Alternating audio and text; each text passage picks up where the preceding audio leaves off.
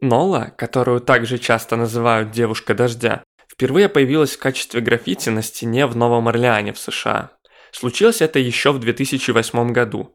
Здесь Бэнкси использует тот же образ маленькой девочки, как и в других своих работах, таких как, например, упомянутая раньше «Девочка с воздушным шаром».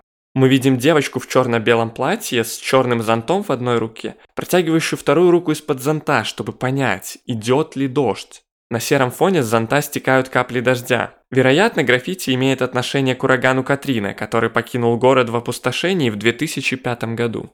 Тот природный катаклизм запомнился выходом из строя средств защиты от наводнений, которые были как раз разработаны для защиты граждан от такого рода напасти. В результате стихийного бедствия погибли 1836 человек. Естественно, что зонд, который видим на работе, предназначен для того, чтобы человек, использующий его, оставался сухим и защищенным от непогоды. Тот факт, что дождь падает не с неба, а изнутри зонта, это, вероятно, способ Бэнкси показать зрителю, что те самые вещи, или даже целые институты, которые были созданы и призваны, чтобы защитить нас, иногда могут не справляться со своими задачами и подвергаться значительной критике за это.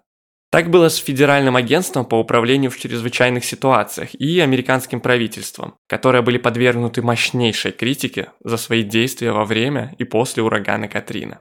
Примечательно, что принт этого мурала был впервые выпущен в 2008 году тиражом в 289 экземпляров, что соответствует, скажем так, возрасту города Новый Орлеан, где, собственно, впервые и появилось это изображение.